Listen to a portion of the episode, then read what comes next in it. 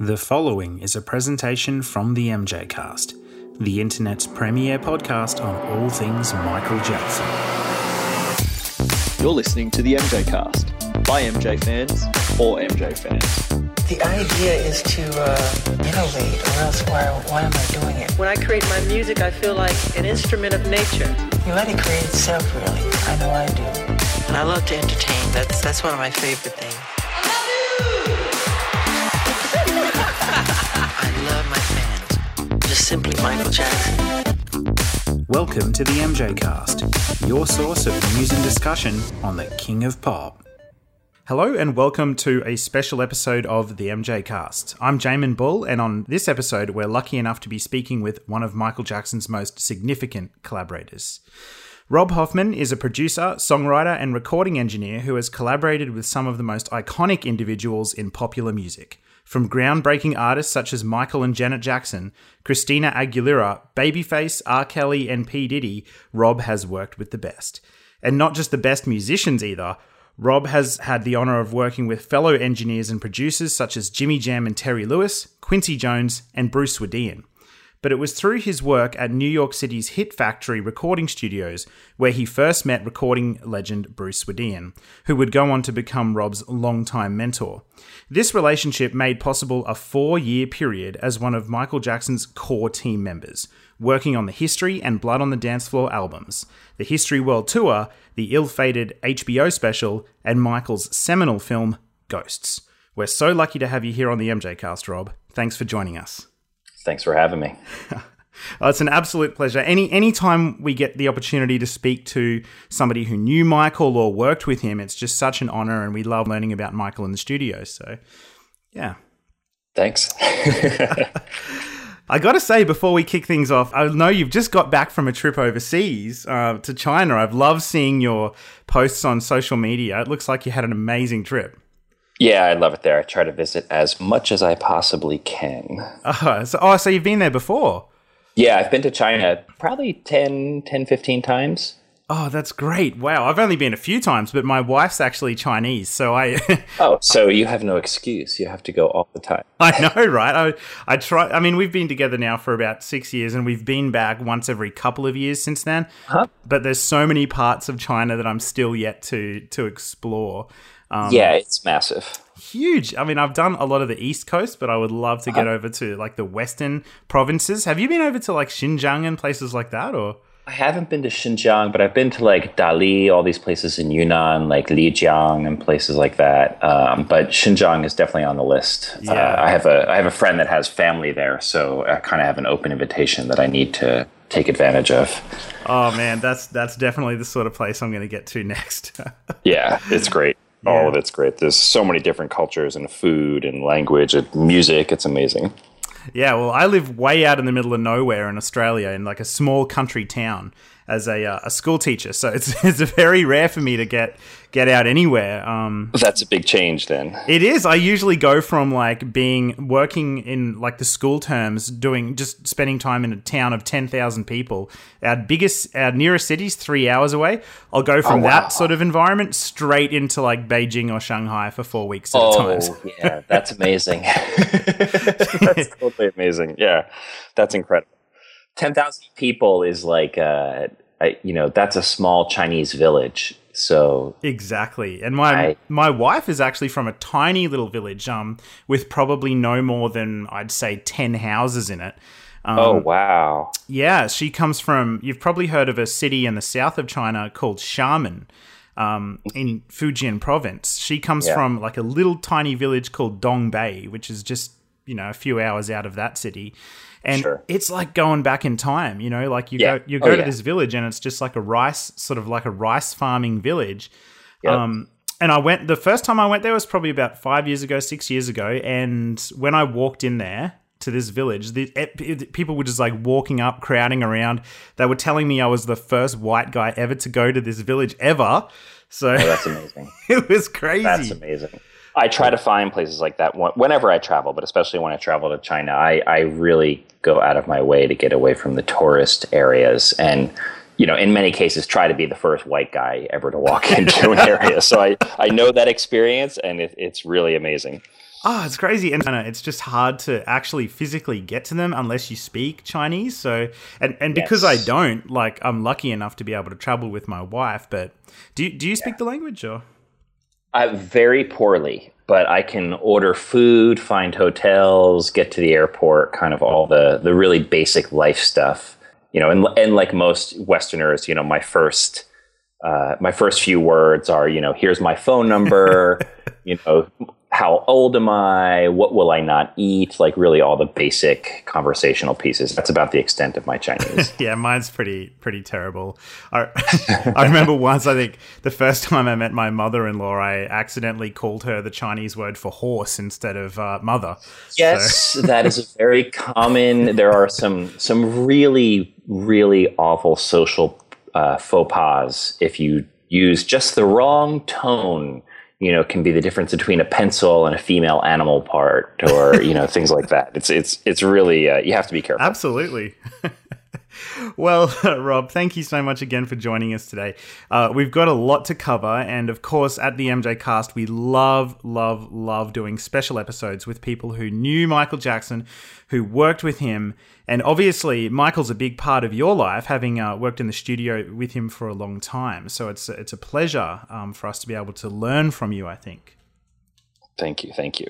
So so let's kick things off with with talking about your early life. One one thing we love to do when we're speaking to guests is is to kind of learn about the journey they came uh, or went along uh, in terms of their careers and their early life before before getting to Sure. work with the King of Pop. So how about we kick things off with you with you explaining what sort of childhood you had and and how big a factor music was in your adolescence.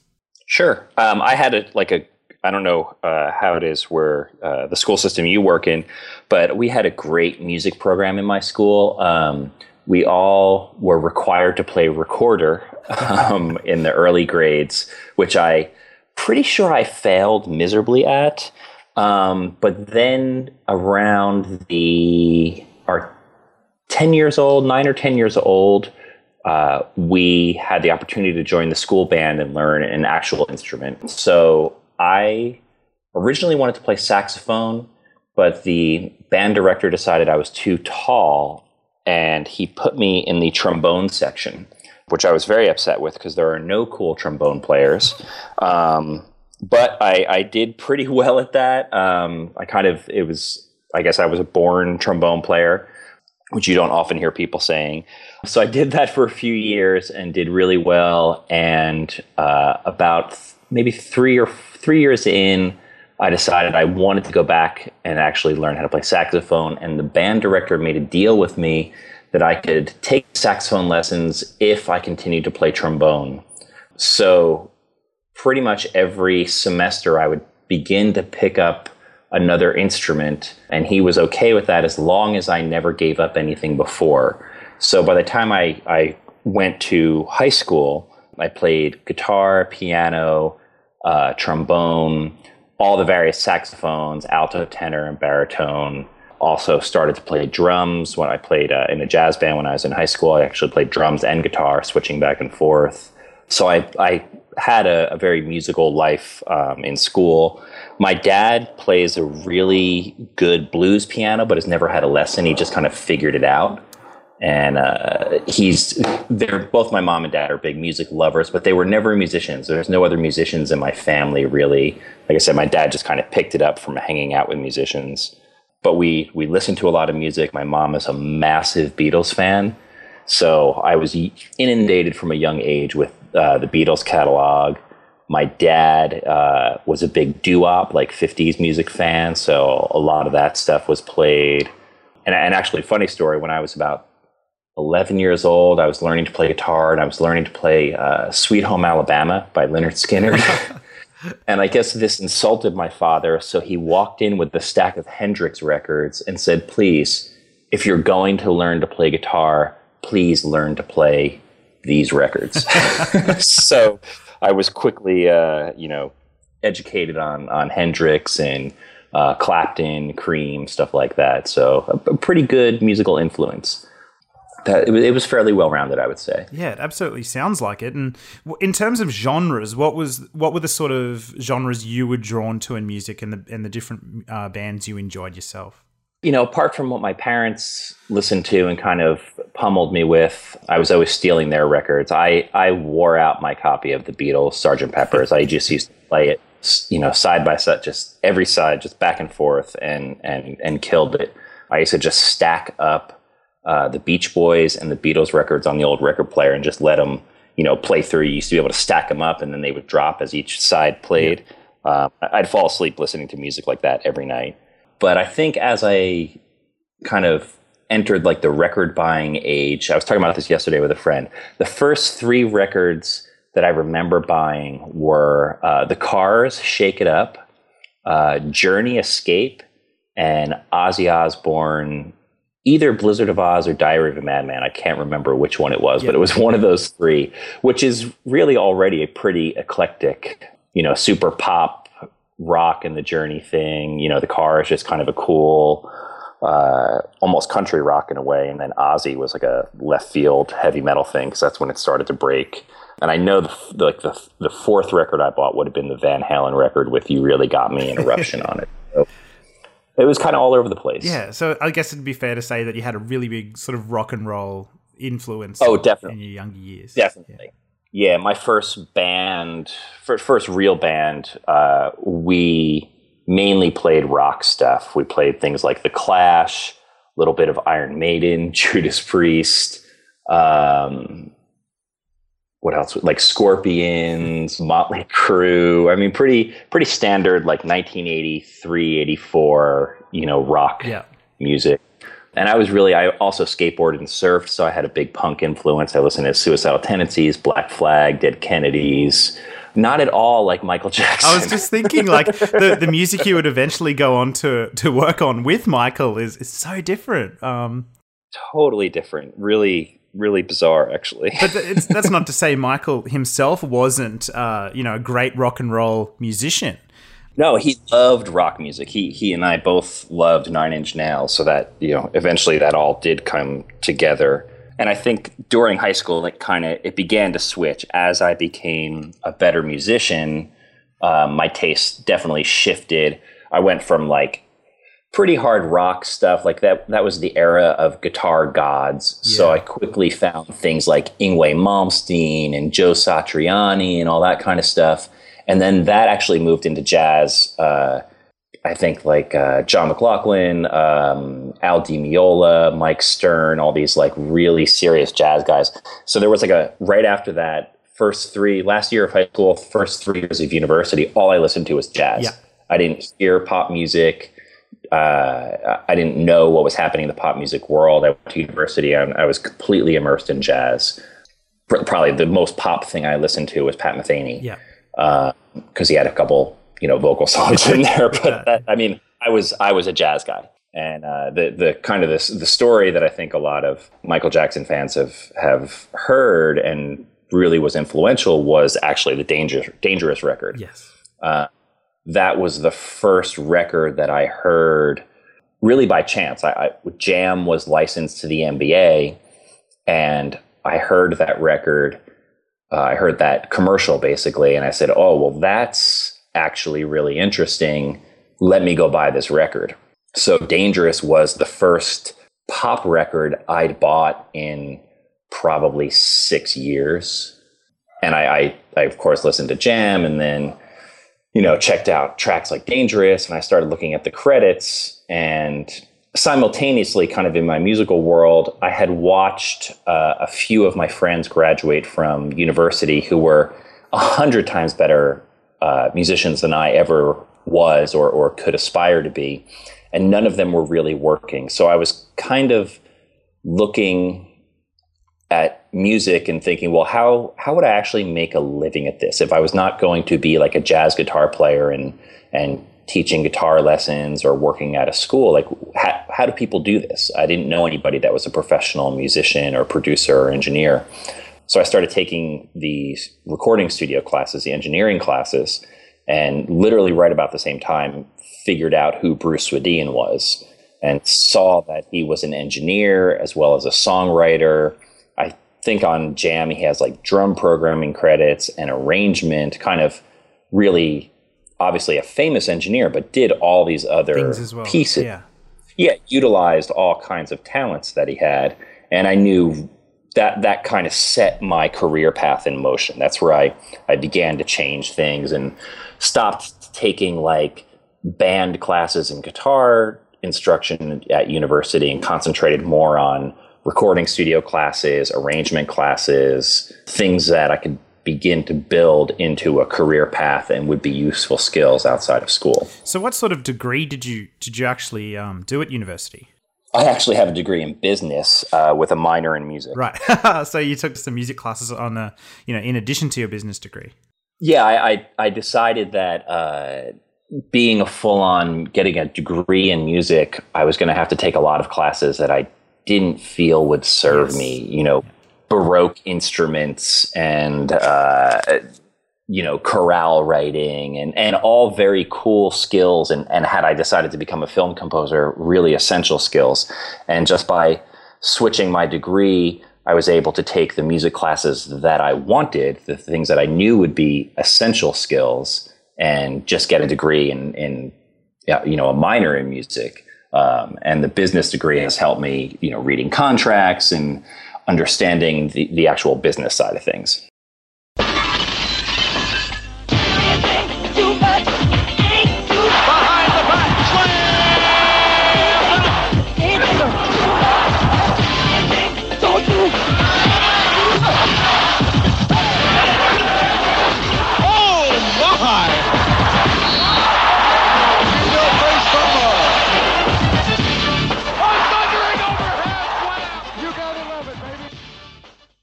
Hey, this is really, really Brad Sundberg, studio engineer and technical director for Michael Jackson and host of In the Studio with MJ. You're listening to the MJ Cast. So, when you originally came to work in the recording industry, what was your sort of first big break into the industry, and what were some of those earlier projects you worked on? Sure. So I actually, after I graduated from university, I went to another uh, one-year program at a school called Full Sail uh, University, and that was a like 13 or 14 month intensive uh, engineering program. At the time, uh, recording studios all had huge consoles, SSLs and Neves. There was no Pro Tools. There was no home really home recording computer systems the way we have now. So there was the only way to learn those pieces of gear was to go to a, a school. So I jumped into the program at Full Sail, spent a year doing that, and right out of there got a job at the Hit Factory in New York. I had applied to a bunch of recording studios in New York, and uh, Hit Factory was the biggest and most successful, and the place where most of my favorite artists passed through at some point. So that was I, I had to go there. There was really no question. And just like most uh, engineers, I started as what we called a runner or a general assistant. I or I think they call him a T boy in in the UK. And uh, you know, I basically picked up people's lunch and coiled up microphone cables, cleaned the studio, did kind of all the usual basic stuff. But I was also kind of a nutcase. Like I didn't really leave the studio that that much. I would, you know, we had an eight hour shift and. I always made sure I stayed until the sessions were done so I could help the other assistants and engineers, you know, coil mic cables. I would show up early so I could help set up sessions and set up microphones and watch what these guys were doing. And it was really, I think, because of that extra effort that I moved up uh, really quickly. And I, I, always have to thank Brian Vibberts, who was kind of my senior. He was an assistant there. And he saw how much I was working and he put in the good word with the bosses and said, you know, this guy Rob, he he works really hard. We should, you know, we should put him on sessions. And uh, the first really, the first real session that I ever did was with Brian. They were doing the soundtrack for the movie Wolf with Ennio Morricone, the, the famous uh, composer, one of my favorite composers. And it was a massive, massive session. A lot of music had to be recorded in a short amount of time and they had the studio had scheduled two assistants on there. Brian was one of them, and a guy named Carl Glanville, who's gone on to mix for U2 and, and other hugely famous clients. Um, they had scheduled the two of them on there, and they really needed a third guy. So Brian and Carl kind of pulled me in, and I was quickly thrown into the session there, uh, doing tape op and moving microphones and again setting up and tearing down. I, I can't remember the exact size of the orchestra, but it was a massive full symphony orchestra, horns and strings, so probably 80 to 100 players. It was a huge, huge session with film playback, and uh, I got to do that for a couple weekends.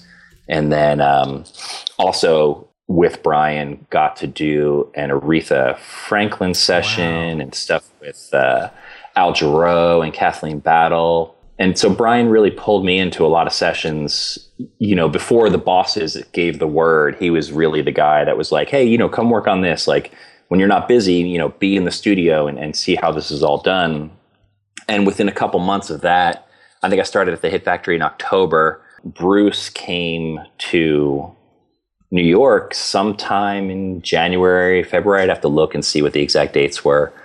So I'd only been there maybe three months, three and a half months. Yeah. And they decided they hit, they came to the Hit Factory, of course, because of the LA earthquake. Uh, they wanted to go over to the East Coast where they felt it was safer, and um, they needed two rooms. So when the bosses asked Brian to be on the recording session, they said, "Who else? You know, what other assistant should we put in the room?" And Brian recommended me. So really, my whole career changed quickly, you know, because of of the faith that Brian had in me to do the job. Yeah, absolutely. So, just to explain to our listeners a little bit, because uh, a lot of our listeners like uh, love to learn about the logistics behind things like uh, recording studios and the the different roles of people within those um, places. So, could you explain to us the difference between a recording engineer and a record producer and how those two sort of roles work together for an artist? Sure. The engineer is the guy that handles all the technical aspects of making a record. Uh, today it's on Pro Tools in the computer, but back then it was operating a tape machine and you're moving microphones, EQing things, you know, all the, the actual physical aspects of record making. The producer is usually the guy that has the, the grand vision. Um, he helps, say, in the case of like Jam and Lewis or David Foster, uh, they may or may not be actual musicians and players, but they kind of have an idea of how the arrangement's going to go, you know, how telling the musicians like, you know, play it faster, play it slower, play it with more emotion, you know, play it in sometimes really esoteric terms, you know, can you play it so I feel more blue? um, honestly, those are real instructions I've gotten. um, but the, the producer sets the overall tone and mood of the recording sessions and often the record. The engineer is much more technically oriented. So, in, in the case of somebody who worked with Michael, for example, Jimmy Jam and Terry Lewis, or uh, Rodney Jerkins, or any of those sort of guys, would they that they would come on the scene uh, with the grand vision of what the they wanted the record to sound like? Would they bring their own engineers, or did the studio provide engineers, or can sometimes it be both? in in Michael's case, it was a little bit of both. Um, well, Michael had his team of engineers, and and in the beginning, you know, they Michael brought everybody on the session that he wanted, but as he brought other producers in, they might bring their own people. So, a good example is Jam and Lewis. When they came to New York to work with Michael, Brad Sundberg knew I was a huge Jam and Lewis fan, so he made sure that I was in the room every time they were. And I would get things set up for them, like on the vocals for Scream. Jimmy actually did sit in the room with a keyboard and, and show Michael every note he wanted them to play, uh, or to sorry to sing. Um, but I had to handle again the engineering duty, the more technical aspect, and that's with Jimmy. That stayed all the way through. Um, when he came out to LA, generally he would work with either me or Andrew Scheps. But towards the end of the project, um, as we got closer to mix time, uh, especially on Scream, where Janet's vocals had to have a, a, certain sound, Jimmy brought his own engineer out, Steve Hodge, who was another uh, massive hero of mine. Uh, he brought Steve out to uh, engineer and mix some of those songs along with Bruce because they had a very specific way of mixing Janet's vocals, and only Steve knew how to do that. So they brought their own engineer in to do those pieces.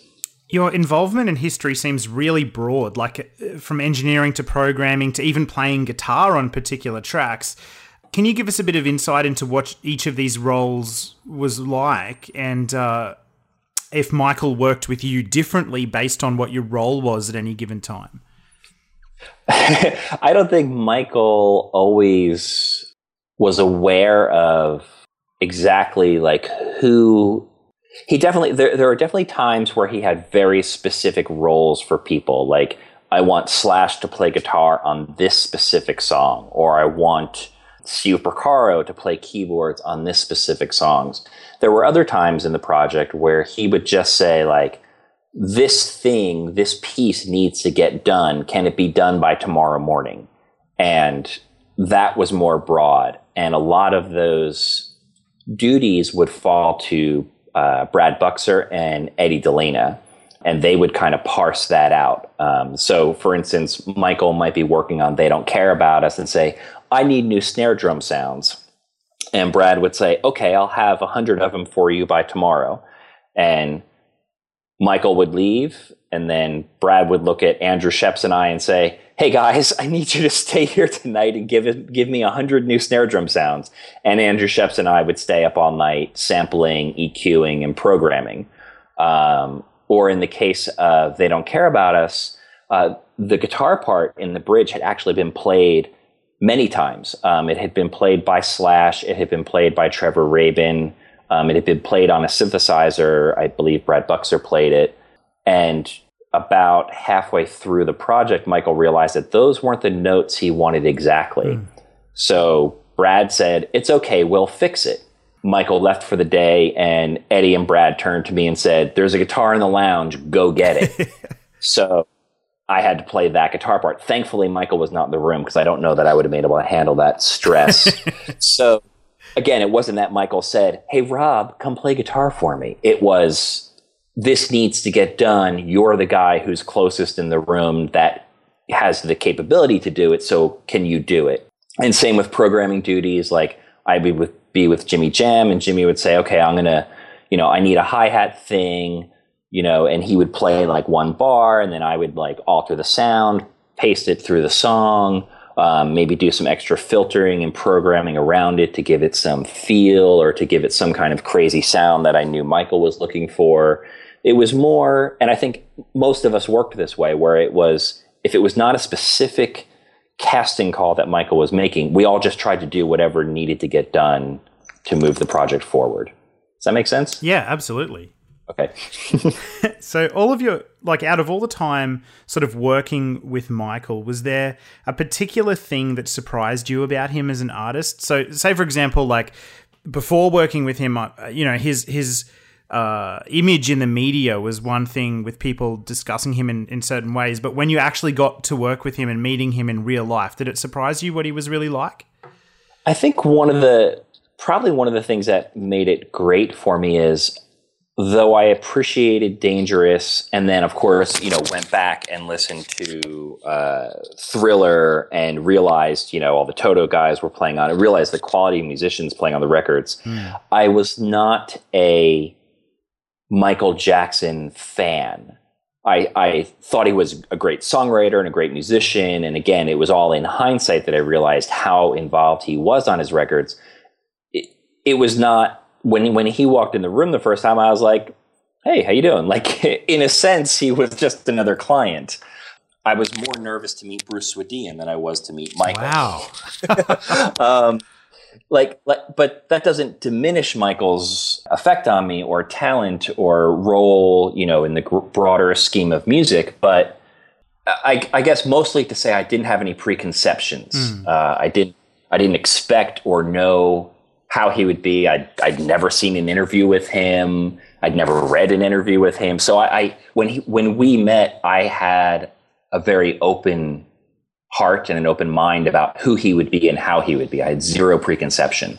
So it was very easy for me to accept who he was, how he acted, and of course he had a you know a incredible personality and a heart of gold. So there were it was just very easy in a sense. I would say that the people around Michael over the years made it more difficult than Michael did. Does that make sense? Like, It uh, absolutely does. you know, everybody tried to protect him so much that it made working sometimes difficult or stressful. But when Michael was there, it was actually never stressful. Everybody was so afraid of disappointing Michael that the stress was brought upon us by ourselves, not by Michael himself.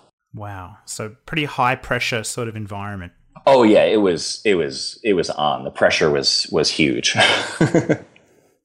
and especially with that album because history has gone down really um, amongst fans as being one of his most important albums especially thematically like if you if you it's really a statement i guess around everything he kind of dealt with in the early 90s or the negative things he had to deal with like he really he really brings all of those emotions out on the record you know a lot of people talk about it as if it's a, some songs are angry songs but for me it's just raw emotion and Oh, yeah. michael being just to- putting himself totally out there like he hadn't really done before on a record. yeah, it's highly personal. There's no question of that.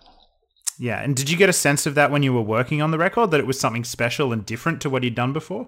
Oh yeah, and uh, the interesting thing, I, I think I've mentioned this before, but I'm, but I'm not quite sure. You know, the history record was not originally going to be a double CD. When we were brought on to work, we were told that there would be two to four new songs, probably just two, and the rest would be the greatest hits. So originally it would have been a one CD, uh, ten to twelve greatest hits, and then two to four new songs on top of that that quickly once michael got to new york that totally that plan was completely blown up because he's like i got a lot to say. And we were you know immediately working on eight to 12 songs which i think expanded you know in, into the neighborhood of 30 or 40 songs you know within six months. So you know we in, in a sense as as michael fans now we we all got really lucky that he had kind of that power and that drive to to write all these songs and put them out there because that was not the original intention. So we got lucky. Absolutely. And and just talk to me a little about the recording process. So obviously with history you've got, you know, a certain amount of com- totally complete songs that came out on the record and then you, you just mentioned that you worked on around 30 to 40. Now, that's obviously a lot more than what's on the album itself. So Yeah. at what at what stages of completion are those other, you know, 15 or so records? Sure. So mo- I would say that the majority of songs, Michael would come in and uh, he'd have an idea, and he would sing this idea. We we all every studio, every everybody on the session had a little micro cassette recorder, which I don't even know if they're made anymore. And Michael would sing his song idea into this micro cassette recorder. In many cases, he'd sing, you know, the hi hat pattern. He'd be like, okay, it's it's basically going to be this tempo, and then he might sing, you know, a, a quick like pattern, you know, boom, he'd beatbox something, and then he'd sing a melody, and he'd sing a bass line, and in some cases that would be it. He'd he'd leave Brad Buxer and Eddie and Andrew and myself, and kind of be like, okay, I'll see you tomorrow. And we would have to interpret, uh, and and so much of this fell to Brad's shoulders. Uh, Brad Buxer, you know, Brad would have to sit there and interpret. You know, first he'd build a tempo map and figure out exactly the tempo, and then you know, listen to Michael's beatbox and say, okay, well, that kick drum sounds very heavy. Let me use the 909 kick drum for that. And this snare drum sounds, you know, very light uh, in the beginning. That's probably, you know, this 808 snare drum. But then he gets heavier in the second bar. That probably, let me add a clap to it. And he would kind of interpret the beatbox and build a groove based on that. And then figure out the bass and, and other parts. And then other songs, Michael would, would sit in the room with, right next to Brad's keyboard and they would actually literally uh, go through every sound kick snare hi-hat and brad would build the groove with michael sitting there and then over time you know there might be other musicians called in to play their parts but the essence of the majority of songs really started with michael singing and brad interpreting that. Um, of course that changes with r. Kelly and jimmy jam and david foster um, and rene moore. Um, but that the majority of songs, especially the personal ones, were all Michael singing parts. Would it be fair to say that Stranger in Moscow would be a good representation of that process that you just spoke of? Yeah, for sure. Stranger in Moscow, um, They Don't Care About Us, um, gosh, any song that doesn't have a full co-writer on. Uh, Yeah, yeah. I don't have the record in front of me. Sorry, I should have grabbed it. But uh, That's okay. you know, the Dallas Austin song was uh, this time around. The basic groove guitar part was very fleshed out when Michael heard it. Yeah. Uh, Scream also very fleshed out production wise when Michael heard it. You Are Not Alone was fairly simple in my mind. Um, the first time we heard it, it was really uh, you know a groove, an MPC uh, drum machine kind of groove with Rhodes and bass. Um, you know, and it was Michael and Steve Porcaro that kind of took it into the the highly produced version that you hear. Um, but yeah, I think Stranger in Moscow and They Don't Care About Us are probably two of the great examples where Michael literally sang every note, every beat, every every piece you hear in that song came from Michael's head. So, in terms of Jimmy Jam and Terry Lewis coming on, because when you look at all of Michael's albums, there seems to be producers on each of them that create uh, a sound that the album might start and finish with that gives it kind of a tone. Like Dangerous, you've ob- obviously got Teddy Riley, Rodney Jerkins for Invincible, Quincy Jones for the earlier um, three records. So, was were Jimmy Jam and Terry Lewis brought in because Michael sort of just wanted to collaborate with those guys and to see where it went, or was there a conscious decision we need to give history a sound? Um, I don't think it was. Well, Michael loved Rhythm Nation. He loved the programming. He loved the drum sounds on Rhythm Nation. That was that was for sure. But I think the initial impetus for bringing them in was actually the duet. He wanted to do something with Janet, Right. and with Janet, you know, of course, came Jam and Lewis. Uh, so he quickly realized, of course, that like, well, now that I have Jimmy in the room, where else can I Where can we where go? else can I put him? um, so, really, when we were in New York, I, th- I think it's fairly public knowledge that there were three songs that they originally played for Michael. Scream was one of them. The track that eventually became Runaway for Janet was another one. And then there was a third track that I don't remember. Uh, I don't know if it ever came out anywhere else, but those were the two that I remembered. Um, and as soon as Michael heard Scream and he heard the guitars, he was like, yep, that's the one. That's the one. That's the one. But I do have a rough mix that I did of the Runaway track, uh, probably on a, a DAT, a digital audio tape somewhere, uh, up in uh, the Hit Factory Studio One. I loved that song. So when it came out as uh, as Runaway, I was very happy. But I, I don't think, I, I don't necessarily think that bringing in David Foster or Jam and Lewis or or Dallas or even R. Kelly was there for a sound as much as Michael had something to say and those guys were better or more equipped to help him say that than Michael was by himself or with us as the production team. In other words, those guys had a sound and a vision, uh, a production style that he thought was, you know, essential in relaying his story. You know, very few producers of that time could have produced Smile, you know, the way that David Foster did. Could have produced Childhood the way that David Foster did. I mean, he's again another one of my huge heroes. You know, so they just they they have a sound, they have a thing that they do, and you know, it's amazing. Uh, Babyface is uh, you know another producer that was brought in, and you know his sound was almost overpowering to you know, and that's why Michael eventually didn't use those tracks because it was like it sounds so much like Babyface. It doesn't give it doesn't let my character come through. Whereas with David and Jimmy, it's still a Michael Jackson song, but you get their flavor on it.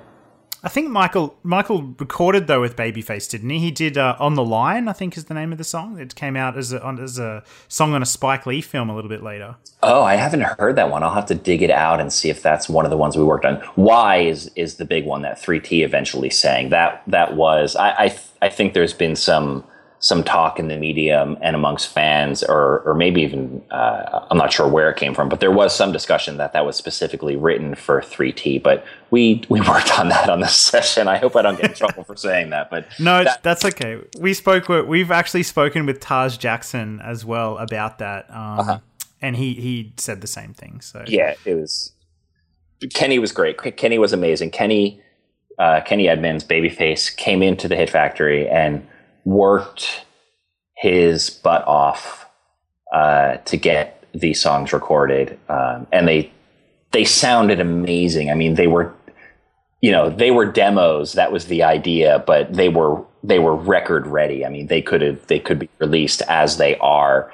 You know he did it he recorded everything and and with bruce actually engineering every track. So it was you know impeccably and incredibly recorded.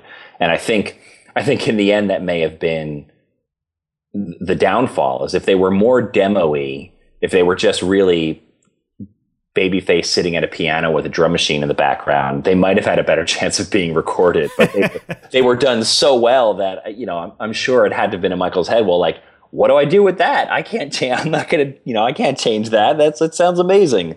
Yeah.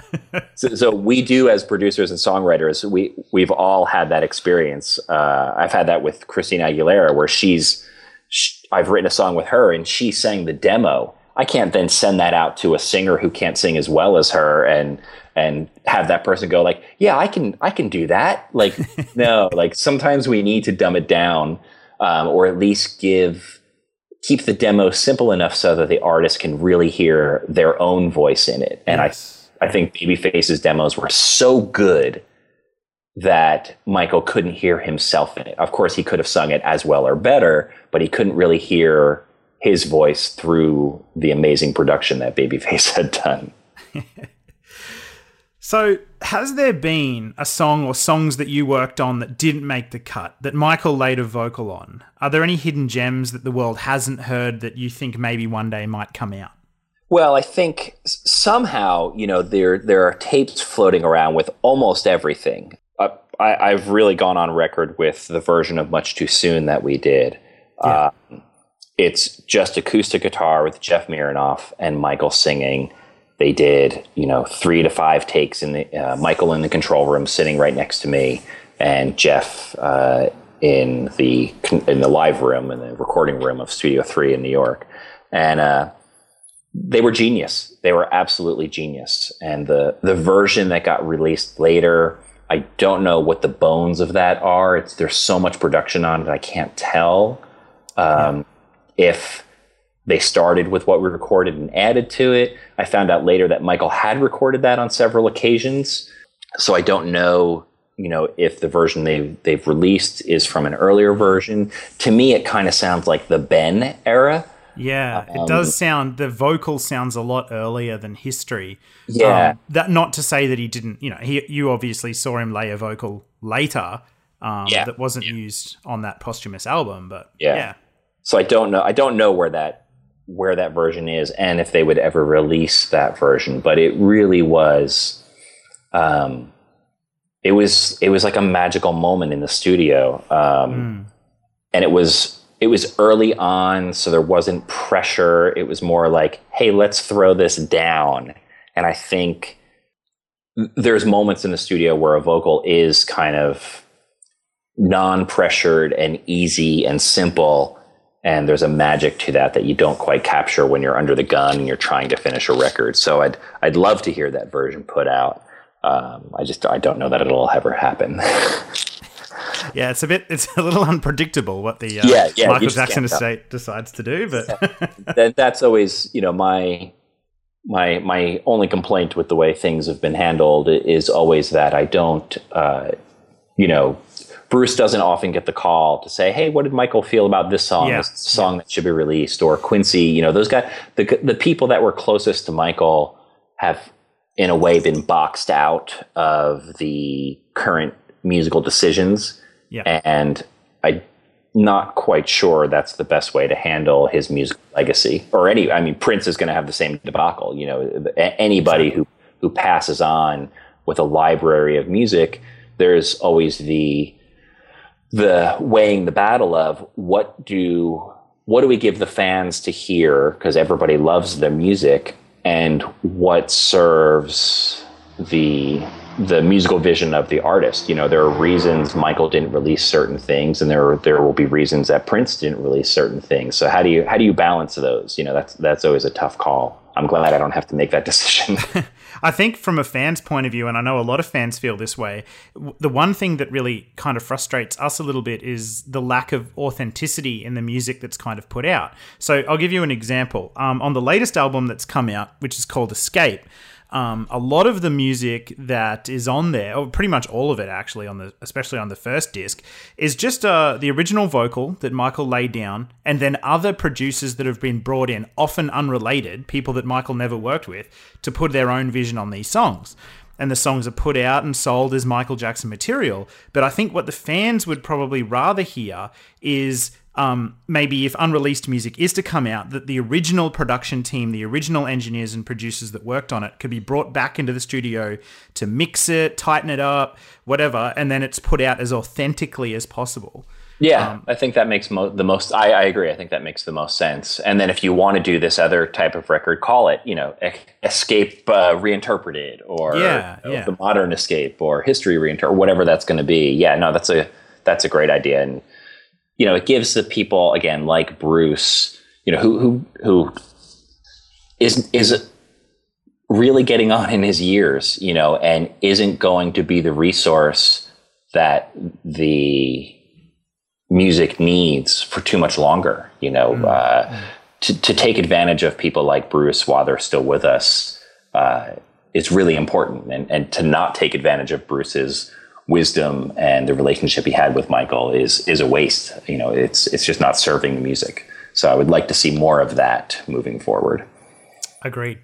So take us back to the one song that you worked on with Michael that you're most proud of, and why why that song?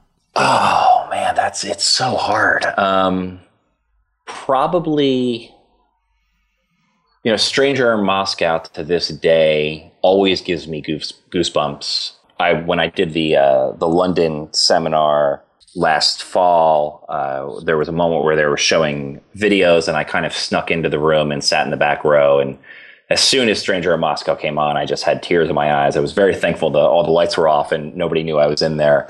That's that's the one song that it it, it just it still moves me to this day. And my work actually on it is is incidental. I mean, I really hands on just recorded the background vocals with Michael. Mm. Um, I wasn't very hands on with that song. So much of it was recorded early on. And uh, it was really one of the first songs that was closest to being finished. So that it, it just kills me. And, and every time I hear it, the first time I ever heard the track, actually, Michael had come to New York.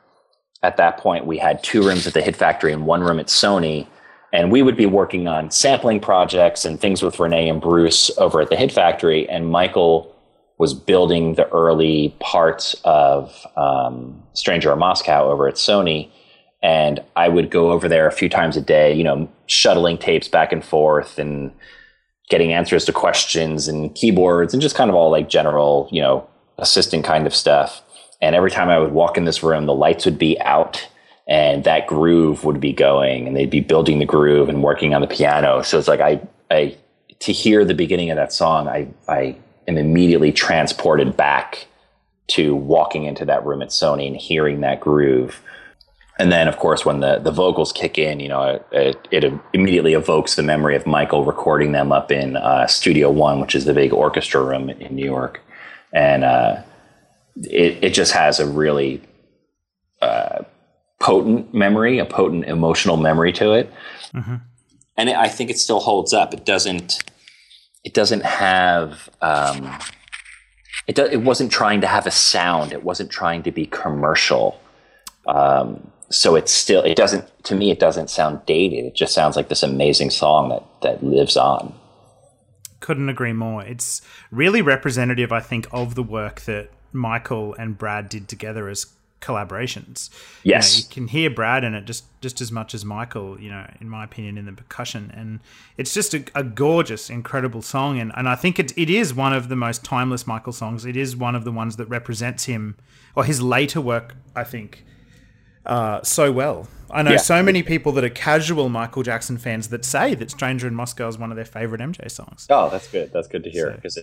it definitely it crosses boundaries. It, yeah. it doesn't even have a genre. It's it's not an R and B song. It's not a rock song. It's it's not it's not even really a ballad or an up tempo. It literally like it just it's just a great song. Did you have much involvement with the song "Money"? I did. I love that song. because money, money's not a song that I don't know a lot about. I'd like to learn a little bit about it because it's. I feel like it's one of those sleeper tracks on history. Like it's a song that doesn't get spoken about as much as some of the others, but it's a song that Michael, you know, according to the credits, had a lot of creative control over. Oh yeah. And the the the vocals, like the thing is with money, especially in the last third of it, those like multi-layered backing vocals, Yep. they they are just so rich and it's the probably the song money is probably the song i listen to most these days from the history album would you be able to talk a bit about that song Yeah, that, I I agree. I think that is maybe you know apart from some of the classics like Billie Jean and stuff, like maybe one of Michael's modern masterpieces. Um, The vocal layering, the background arrangement is incredible, and he did that all on his own. There's no other co-production on that. That song is 100% Michael. Um, started with uh, a loop and a bass line. The loops, uh, it's, it's, I put it out there before, but these loops are off a CD called Skip to My Loops. Anybody can get them. um, and you've probably, it's, it's uh, Norman Cook, who is Fatboy Slim. This was one of his first, this is actually one of the most famous loop CDs that was ever put out. It was one of the first ones. I think I first heard it in 90, I want to say 92. A rap guy that I was working with had the CD, and I was like, what is that? And it was just full of drum sounds and loops. And I actually made a cassette copy of it. um, and I used to sample off that. And then when, you know, a year and a half later or so, uh, working with Michael, all of a sudden I hear these loops. And because it was the only loop CD I had, I knew like every sound on there. I can still, I'll be driving in my car and somebody will, you know, there'll be a new song on the radio. I'm like, I can hear like the snare drum, like, oh, that's track 17, the third snare drum on it. It's because I I used this CD so much. So when they started working on this song, I, immediately heard loops and I'm like, oh my god, this is skip to my loops. And I was like, I, in a way, I was kind of like, wow, Michael Jackson's going to use the same loops that anybody can buy.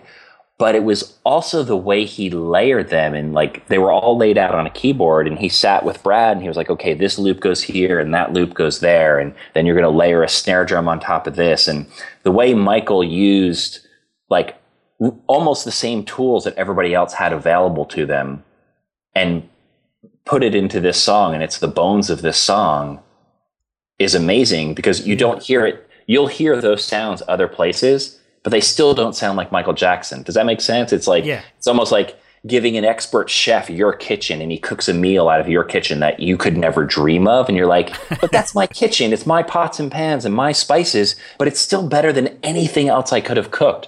So in a sense it was kind of a lesson. It was like, wow, Michael Jackson just took the most commercially available and probably the biggest selling sample CD of all time at that moment used those same sounds that everybody else is using and came up with a song that's 10 times better than anybody else ever did. How did he do that? Um, so that, that was just kind of a good lesson. Like it's it, it's not the spices, it's not the gear, it's not the it's not the sounds that everybody else has. It's how he layered them and how he used them. And again, it I would say that one in a sense is not timeless because it does hearken to that era a bit because everybody else was using the same sample CD, but it does not sound contrived or copycat, and nobody else sounds like that who used those sounds. Um, and like I said, his his vocals just kill.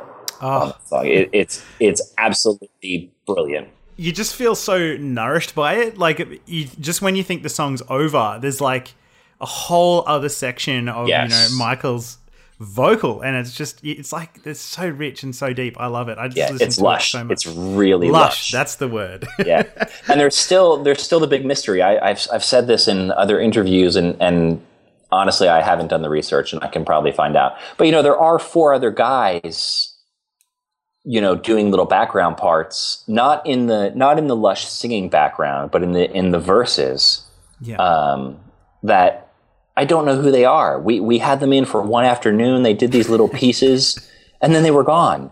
And I'm like, who are those guys? Where did they go? And does anybody know that they're singing on that song?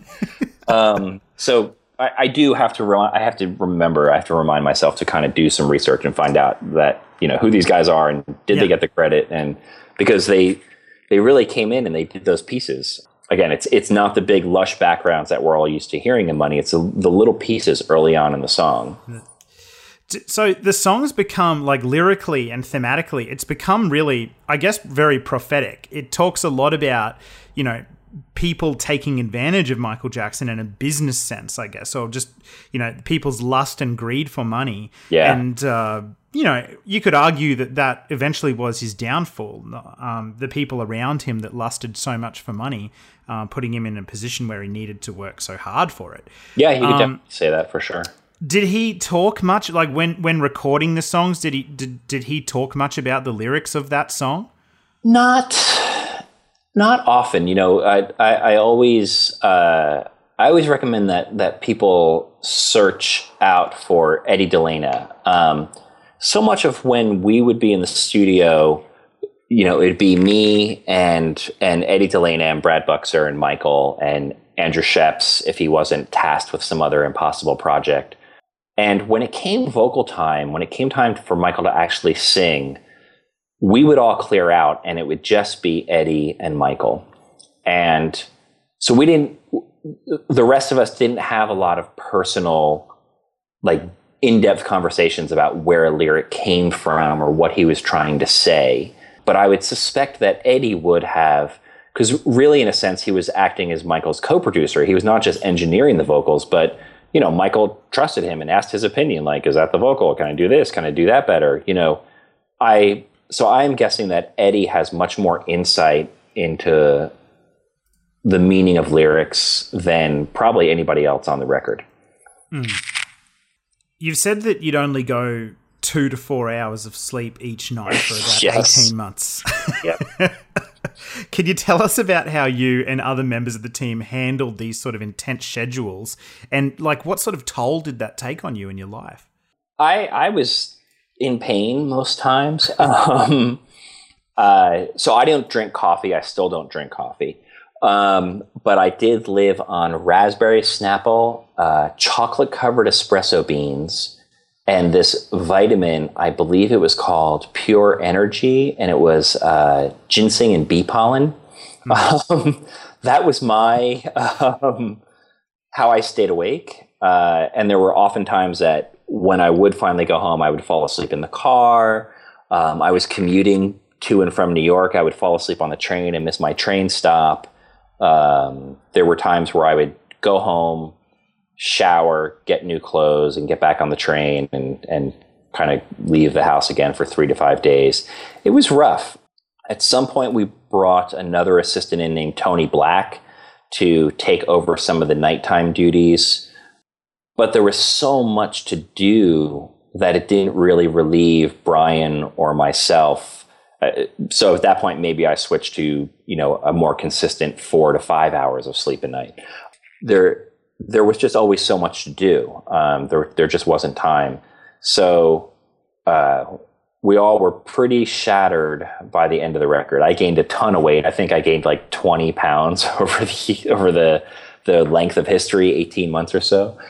That was pretty painful. It took a while to lose that. But you just you kind of do it and you take little naps wherever you can, and you know you you prayed Michael'd be late so you could fall asleep out for a half hour, um, or you know we we did. There are funny stories where where Michael'd say like we'd work really hard one day, and Michael'd be like, "Okay, I'm going to leave early today. Like you know I'll see you guys tomorrow. Yeah, I'll, I'll see you tomorrow." And then he'd walk out, and then tomorrow would come, and he wouldn't show up, and we might have an earlier night and then the next day he'd come and he wouldn't show up, but we'd see on CNN that he had just landed in Budapest or something like that. so we're like, oh, okay. So his, his, schedule was always changing, and he would he was in the studio constantly, of course, you know, as much as he could be and needed to be. But there there were breaks like that where he would kind of disappear for a few days to go off and handle other parts of his life, and our schedule would calm down a bit. Um, so we looked forward for those moments.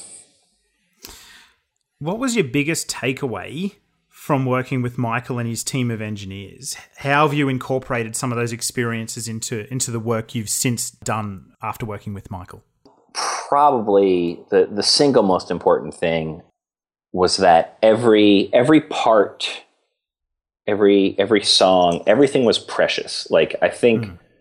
michael went into every song and every record you know with with the weight in a sense of thriller you know it's like how do i do better how do i you know how, how do i do this amazingly there was no there was no sense of like trying to repeat himself. It all had to be new, mm. um, but it had to be as good.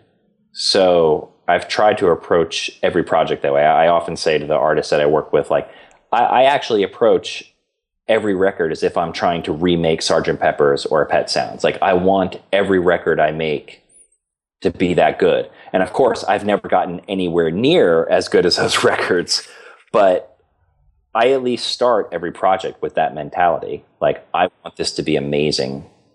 Um, and I try not to forget that. And I really, I, I take that away from, you know, having worked with Michael and Quincy. I think they felt about that about every part. Um, not to the point of polishing. Michael was always very careful about like, let's not edit this to death, but just from the part of like, is this special? Does it say something? Does every note have meaning? Um, and if there's a mistake, does the mistake serve the message or mm. does it take away from the message?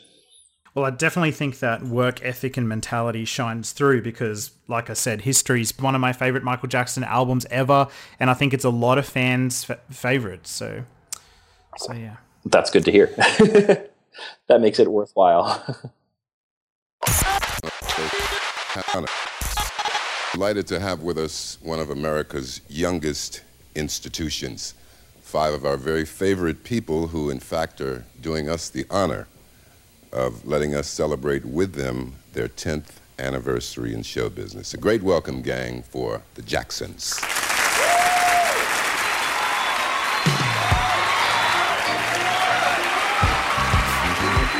So if you remember these songs, I never can say goodbye. Don't wait for me never can say goodbye. Even though the pain and heartaches seem to follow me wherever I go, though I try and strike to have my feelings, they always seem to show. Then you try to say you live in me, and I always never say no. Tell me why.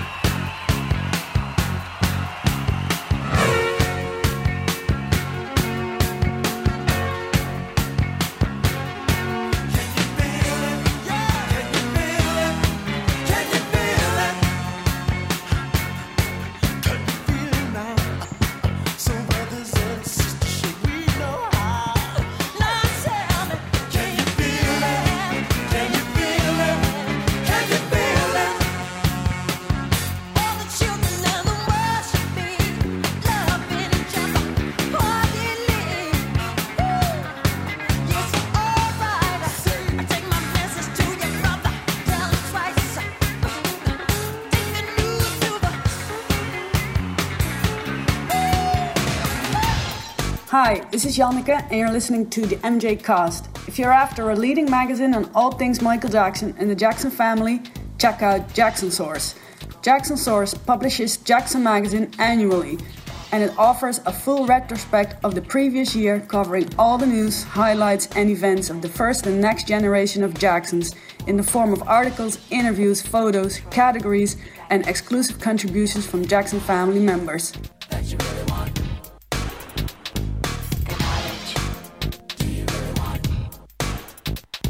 Jackson Magazine is now available and features articles about the message in Michael's music, the legacy of the Jackson 5, exclusive interviews with Tito, Jermaine, Taj, Taryll, and TJ, as well as exclusive pictures of Tito, Jermaine, Jaafar, and Your Majesty, and loads more.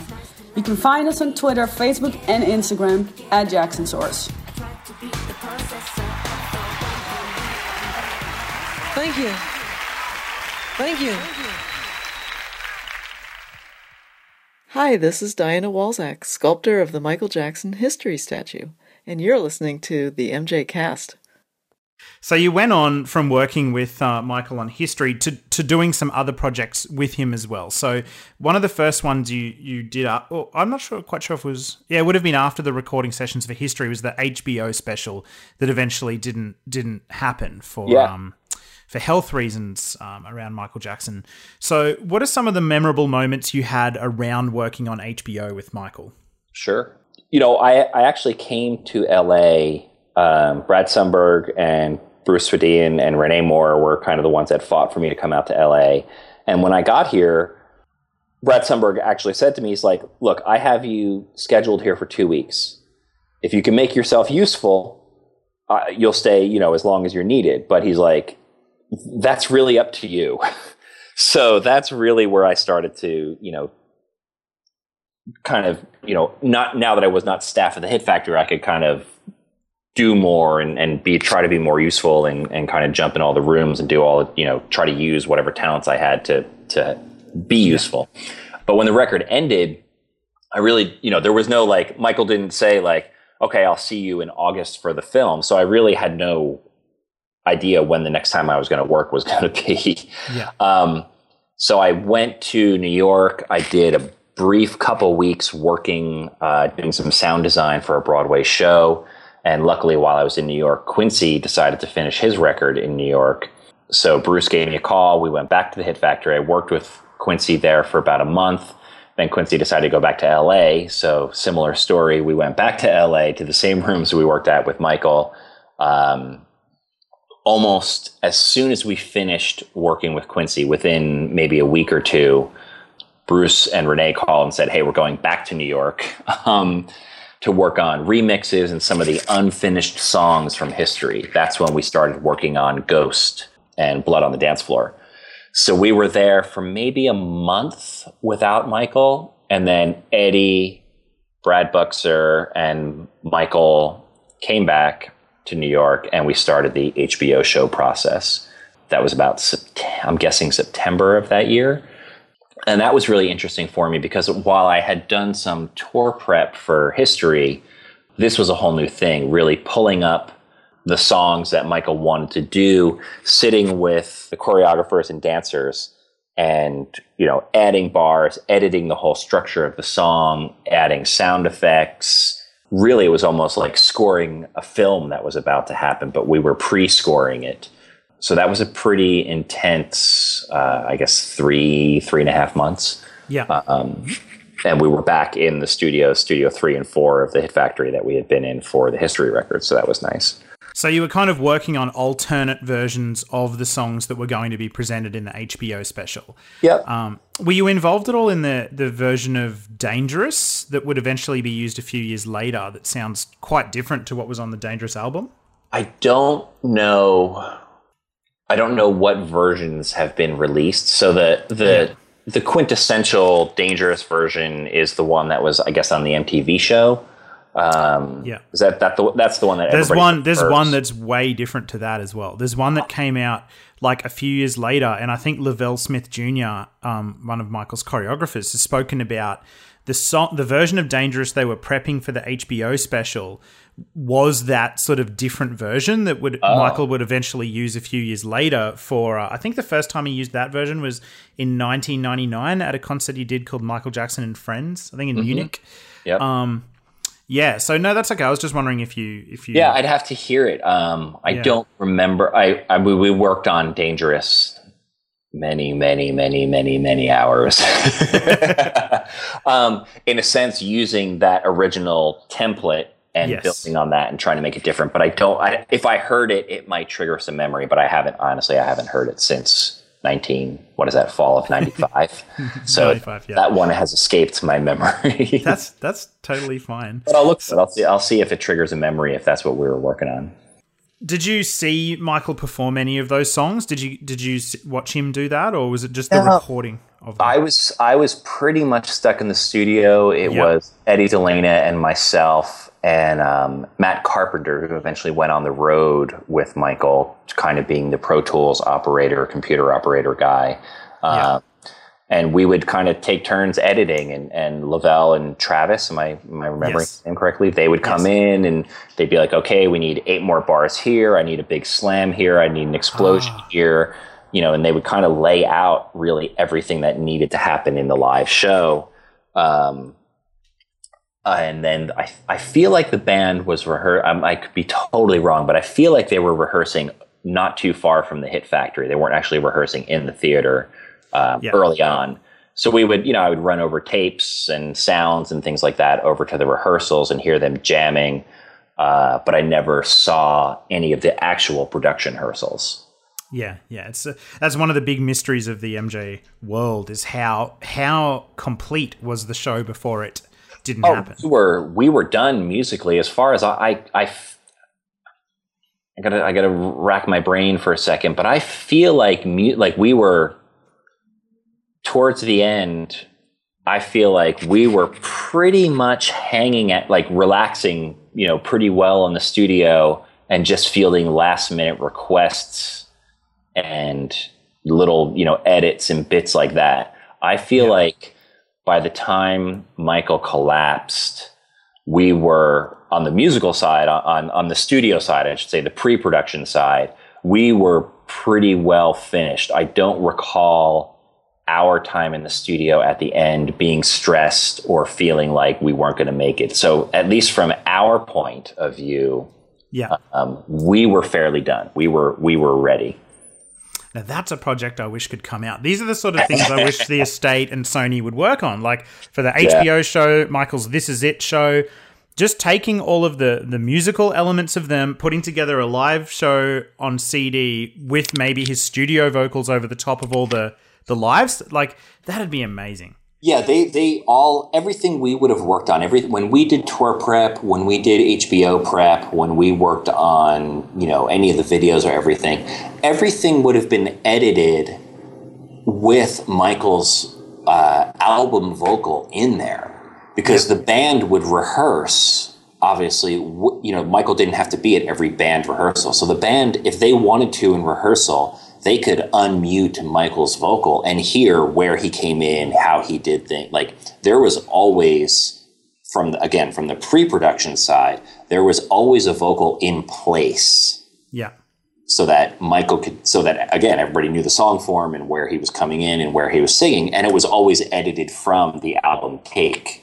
Um, so yes, theoretically, you could easily go into the HBO Pro Tools file, pull those up, and mix it, and, have you know essentially a finished record. You you could probably do that.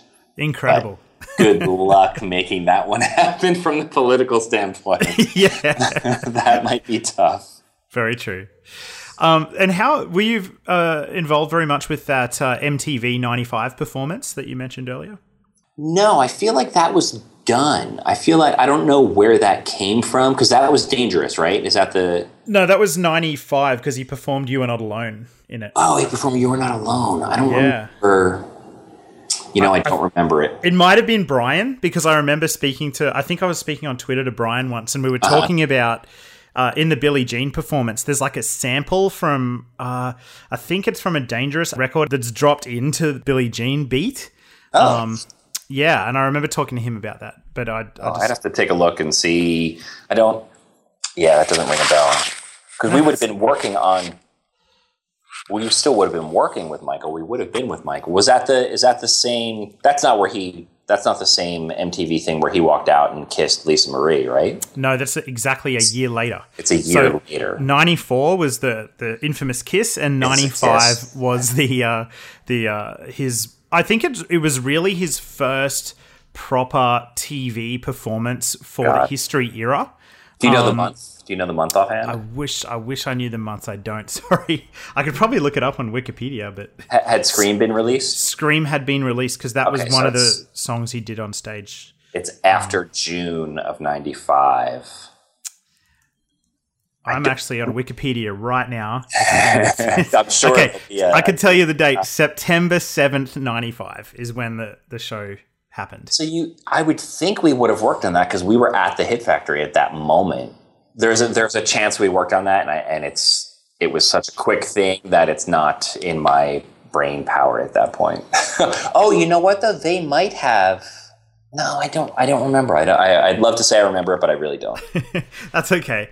Just uh, yeah, if you get a chance, check it out at some point because there's um, it might be one of those things that trigger your memory because Sure. most of the most of the songs in that like there's the medley that comes first and there's You Are Not Alone and Dangerous at the end, but in the middle of that is a Billie Jean performance and it's really unique because it's got a sample from a Dangerous song, but it's like a percussive sort of drum sound or it's mm-hmm. almost like a beatbox that's taken and put on top of the Billie Jean beat, mm. and it sounds fantastic.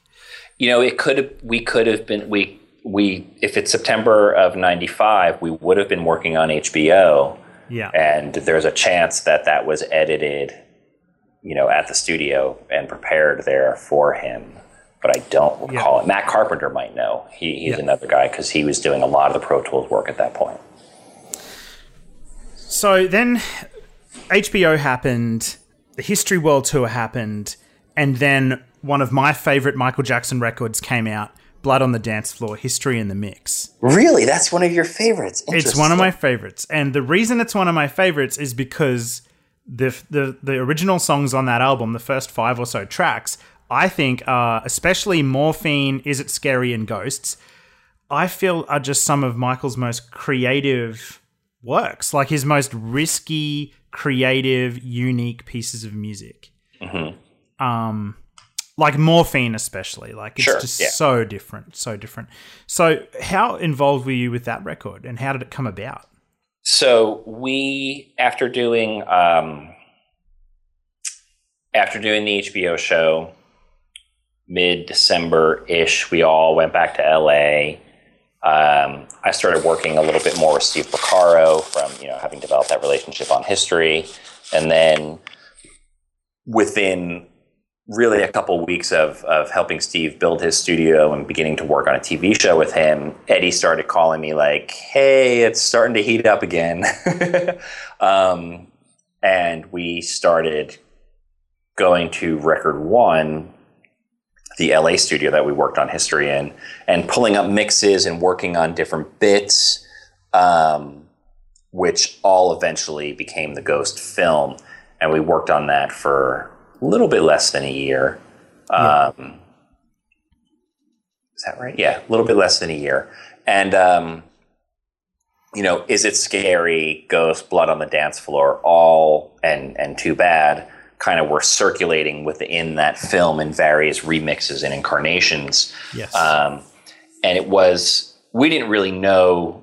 Obviously, we knew about the film. We were delivering mixes and everything to them, but we didn't know that that was going to evolve into Blood on the Dance Floor until the end of that year. Um, what's that? Ninety six. 97, maybe? Yeah. 96, 97. Yeah. Yeah. So that really started to come about at the end. We had moved from Record One over to Record Plant.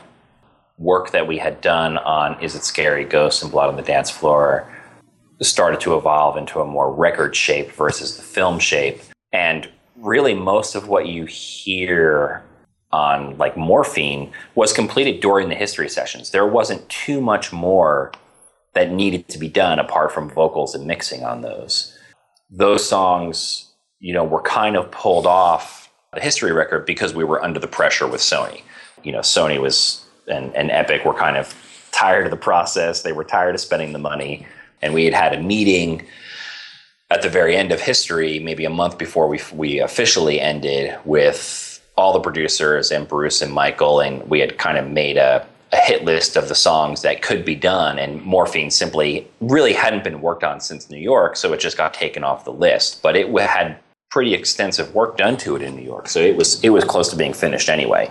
Obviously, Blood on the Dance Floor was, for the most part, done during Dangerous or, you know, at, soon after Dangerous. So, and same with Is It Scary? Is It Scary was, if not completely finished, really close to being finished at the end of history. So those those songs were it wasn't hard to finish them you know again it was some some touch ups some edits maybe some new vocals and a mix. So Yeah. they came about really easy and by the time they started mixing those at that point it was you know really just eddie and and andrew a bit in the studio. So that's when i started moving on doing other projects. But the work that i had done on history is like i said that's that's what's on those record on that record it's just uh yeah an incredible incredible album i think and especially like you mentioned earlier that um you and michael both love nine inch nails yes and I don't, know, I don't know whether it's just me, but I hear Nine Inch Nails influence on sure. some of that Yeah. stuff. Like No, Morphine, like that industrial rock sound with funk Yep. elements in there. It's, yeah. Yeah, no, it's it's definitely in there. Um, you know, Michael every week would get uh, one of the one of the other engineers would put together kind of like a, a greatest hits like of the music uh, of the week for Michael to listen to. He didn't, you know, he didn't go out and buy like a million CDs. He couldn't go to Tower Records like the rest of us. So this this guy was tasked with putting together, you know, kind of what's hot on the radio for Michael to listen to, and and that was kind of a Nine Inch Nails era. So Michael totally dug it. He loved the guitars. You know, I think anything with impact and energy is Yes. what got him excited. So that's morphine is is maybe as close, you know, as he was going to get to that. Um, I always had a, a dream of Michael working with Trent Reznor, but it was never to be. Wow. That's, yeah, I think it was Michael Prince who said in um, the This Is It film special features that he would have loved to have gotten Michael's vocal down on some hard rock stuff. yeah, And, uh, yeah, I can totally, after hearing Morphine, I can totally picture it. yes, for sure.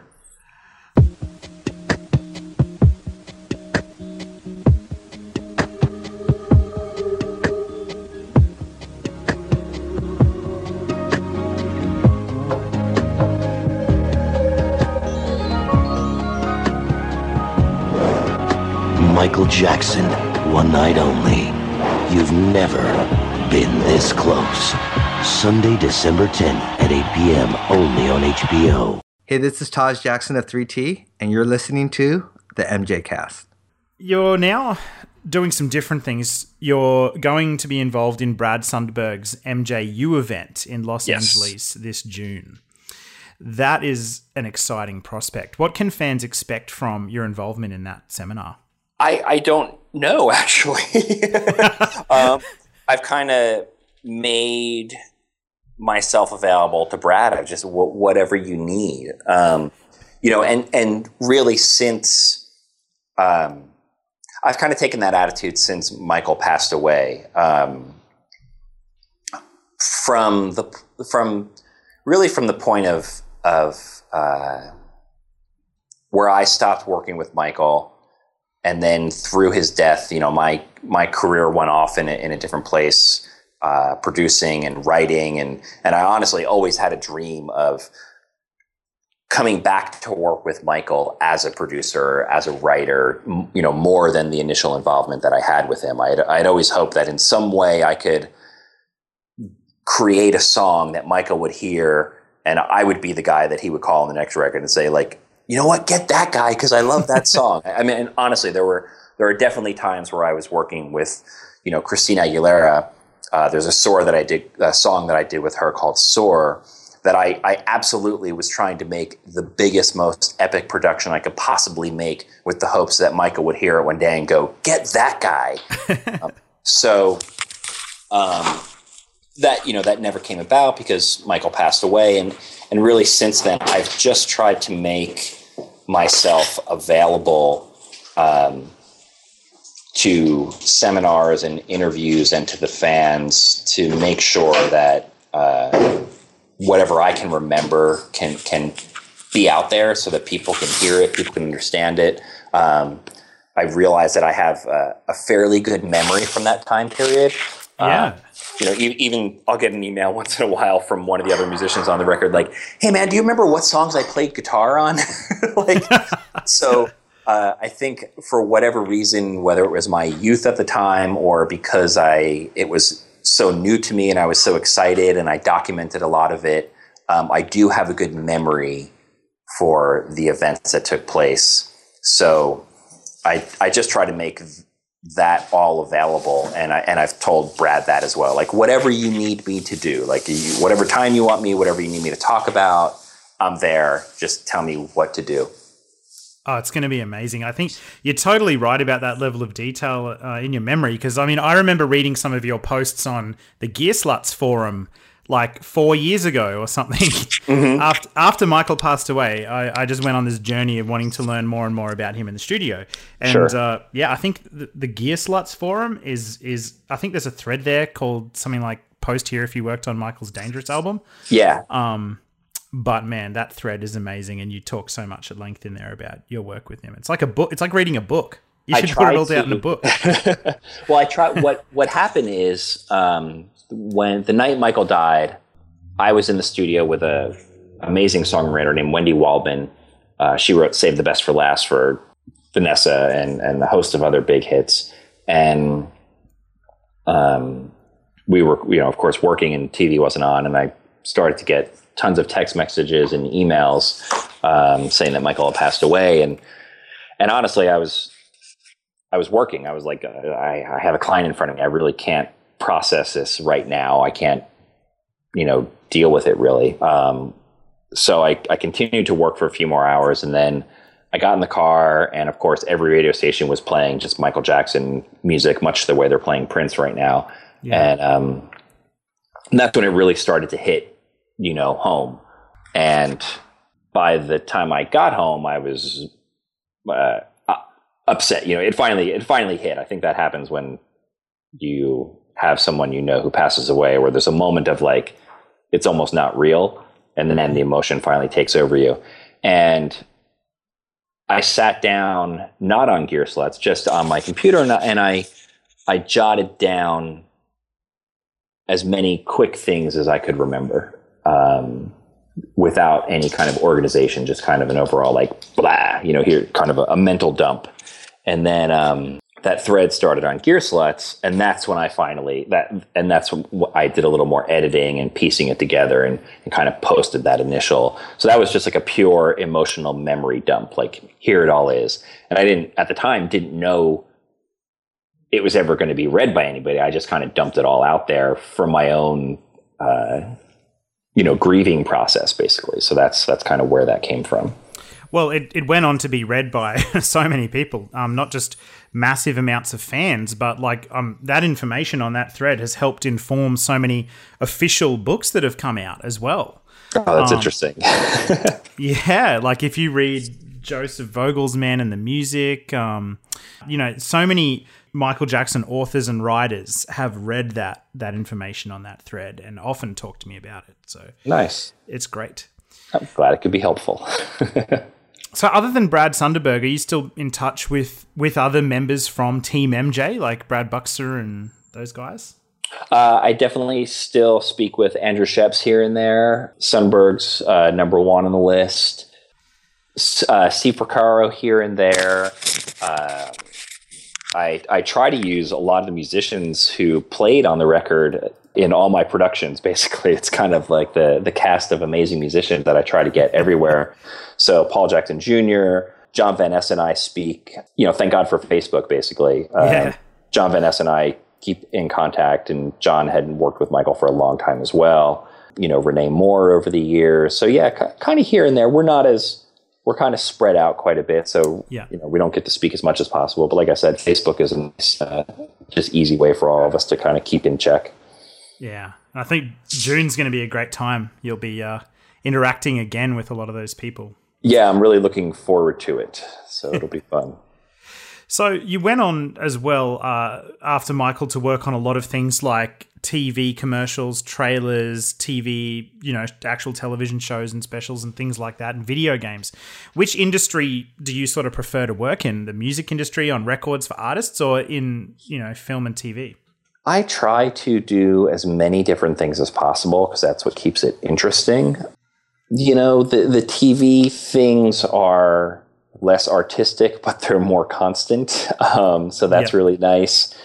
When when music is is good, when you have the right budget and studio to hire great musicians, it's it's awesome. Um, so much music today is done with not great musicians and on terrible budgets, so it's it's not as much fun. Um, so I just I try to keep it really varied and really different all the time. This week I'm mixing a Romanian singer, uh, single like R and B kind of song, mixing a bossa nova record with a famous singer from Poland. The other day I worked on a kind of folk singer songwriter record and edited a audio for a TV show. So really, it's it's all over the place every week. I had a question here for you about young engineers, young aspiring people Uh-huh. that work in the studio. What's the best advice? That, what what would you give them as advice? Somebody up and coming in the industry. Don't do it. Bail. You're crazy. Um, I, the same advice I give to almost anybody in every artistic endeavor. If there is something else that you can do well and be happy doing, I would recommend you do it. But if you can't live without music or art or acting or you know whatever your creative outlet is, if, if that's the single thing that you see doing, and if you don't do it, you'll become a miserable old curmudgeon, then that's when you should do it. If it's kind of like, this is fun, I think I'll be an engineer, uh, your your head's not in the right place. It it has to be it has to be like your life because it is miserable sometimes. it's it's absolutely amazing someday. Like you can literally have an hour of the most amazing music of your life and then six hours of torture. And the money is difficult, the career is difficult, the business aspects are difficult. So it you literally you have to love it above all else. Otherwise it can be just a great fun hobby and that's awesome. But if you really want to do it, it, it has to be your singular focus. One of my last questions that I've got for you is uh, a question we ask every single Michael Jackson collaborator we have on the show, and it's how do you feel Michael should be remembered? Wow. um, hmm.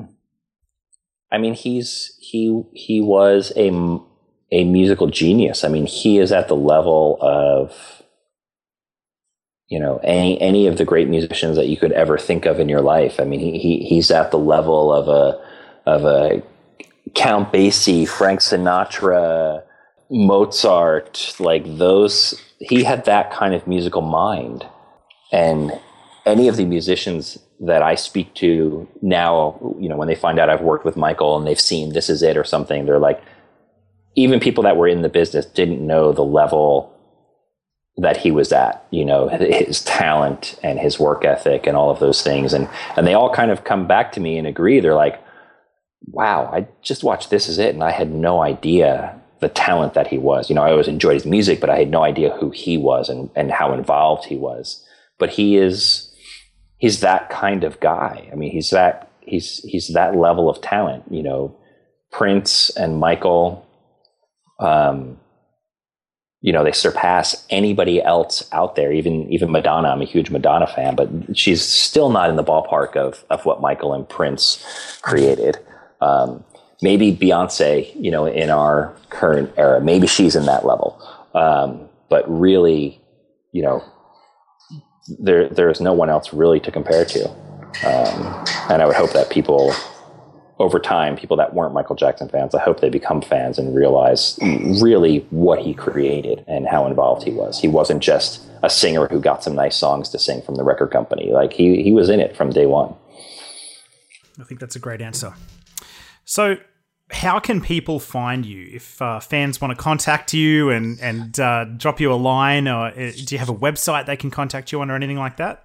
Um, I'm on social media. I'm, I'm usually findable. I get lots of uh, people seem to find me pretty easily. Um, I do, you know, the Facebook stuff, and and I try to uh, be available, um, but I don't jump in on all the big Michael Jackson uh, forums and things like that. Uh, A lot of it gets political, and there are times I can't answer questions that that people ask.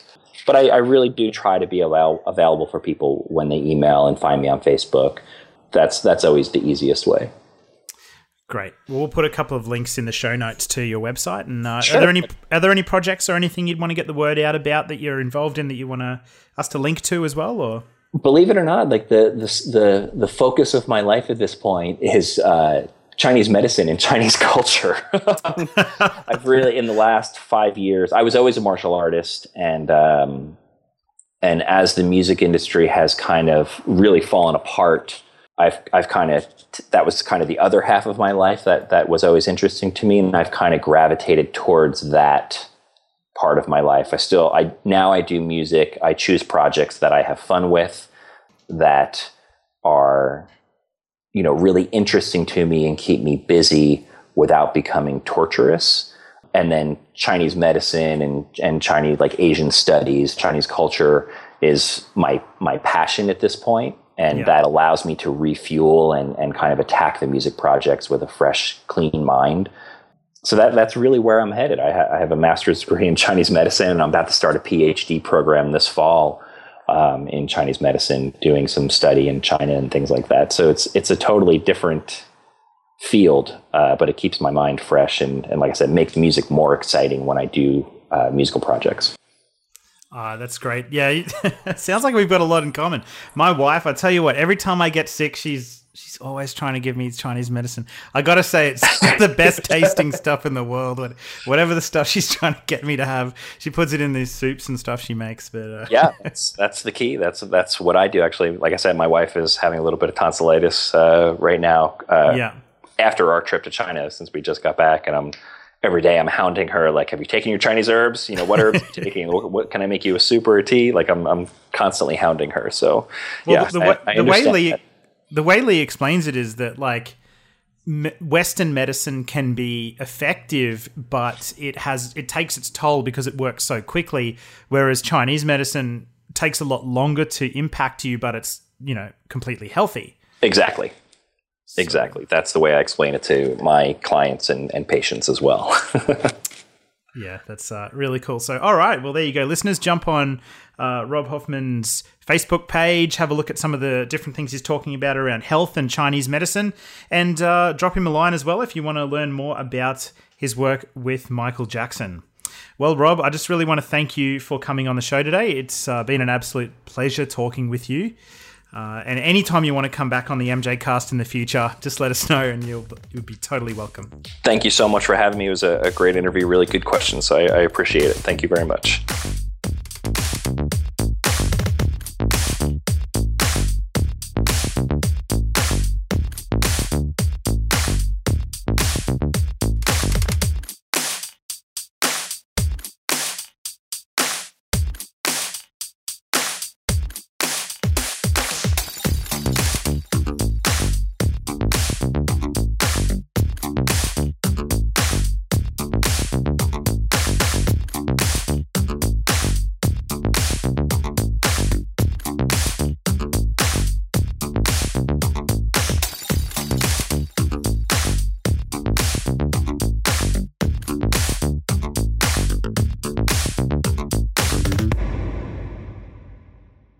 Is it true that you worked with Prince as well? No, I never worked with him. Um, Oh, he, He he met with Michael. There there is there is rumors and stories about this. We were there. We were in New York. Uh, again, we were in Studio Three and Four of the Hit Factory, and Michael came in one day and he's like, "So Prince is coming to the studio today," and we were all like, "Really? Okay, cool. Like, what's going to happen? Like, is there a possible duet?" And he wouldn't give any clue to that. Um, but then he did say, "We're going to meet, you know, in my office, in my lounge." And if we come into the studio, uh, Prince is really private, so I need you guys not to be in here. and we, were, we were kind of amazed because here's Michael, who's super private, and you know, obviously was having you know the beginnings of the legal troubles and things like that, and here was Prince coming into Michael's world and asking Michael to clear the studio. It was kind of, it was a very like, we were all like, of course, you know, we're like, of course, yeah, whatever you need, Michael, you know, we'll do whatever you say. But it, wa- it was definitely an odd moment. Like, really? Prince wants Michael to clear the room? Like, it was just very odd. Um, so I didn't get to meet him that day. I've since Uh, I've got a few friends that have played with him. I've, I've gotten to work with uh, Wendy. Um, Andrew Scheps is great friends with Wendy and Lisa, and he worked with them after the Michael years. Um, I got to work with Wendy with Don Was on a Rosanne Cash record. I know Morris Hayes casually as friends, things like that, but I never got to work with Prince. I've been really listening to a lot of his work again over the past, you know, couple of weeks since everything happened, and wow, what an incredible musician! Just, just brilliant. His output so consistent. Like I just bought his latest two records that he put out. Uh-huh. Um, amazing, Yeah. amazing. Oh, it's no, he's just- the kind. It, it felt like he's the kind of artist that was just getting started. Yeah, in a sense. Um, the the only I, I always wish that Prince would have done what Michael did and have collaborators, uh, you know, producers who w- who could have you know been able to like capture his work ethic and creative vibe and channel it more. Because I've always felt like like most artists especially but like Prince always seemed to have like two great records and then like one that wasn't you know like up to his standard. And I always felt like man if he if he could find a producer like a, a co-producer that would sit in the room with him and really hash this stuff out. But apparently from everybody I've spoken to he worked so fast and so prodigiously that nobody really was going to keep up with him anyway.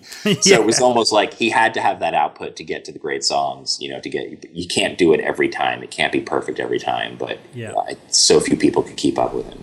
I think that was the biggest difference between him and Michael. Like Michael obviously recorded a lot of material as well, but he just chose to put out what he considered to be the very best of the best. Yeah. Whereas Prince put a lot out.